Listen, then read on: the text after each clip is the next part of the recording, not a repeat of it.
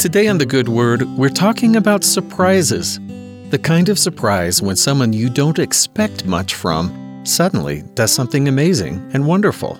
The kind of surprise where God calls someone to a work and you might be thinking, Lord, you chose who?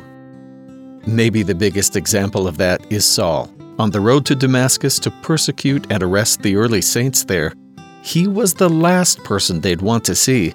And Ananias, a leader of the church in Damascus, may even have been the person Saul was coming to arrest. But Ananias is mature enough in his faith to trust the Lord when he gets a surprising revelation.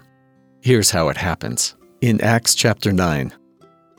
And Saul arose from the earth, and when his eyes were opened, he saw no man.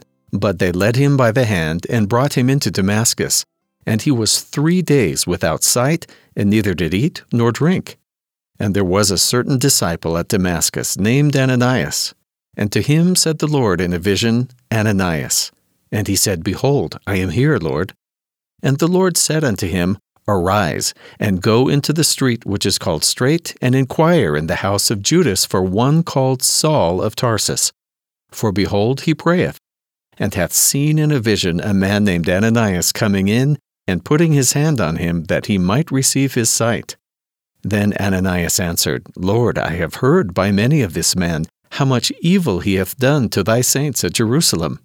And here he hath authority from the chief priests to bind all that call on thy name.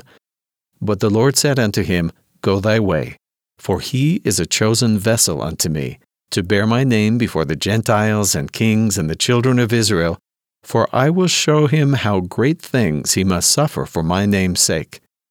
And Ananias went his way, entered into the house, and putting his hands on him, said, Brother Saul, the Lord, even Jesus, that appeared unto thee in the way as thou camest, hath sent me that thou mightest receive thy sight and be filled with the Holy Ghost.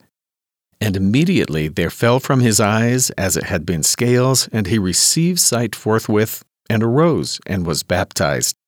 And when he had received meat, he was strengthened.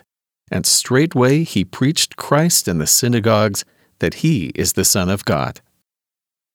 If Saul had been on the wrong path, at least he was totally dedicated to it, which makes it remarkable that when he experienced a vision of Jesus on that road, he didn't make excuses. He didn't say, You're kidding me, or, But what about?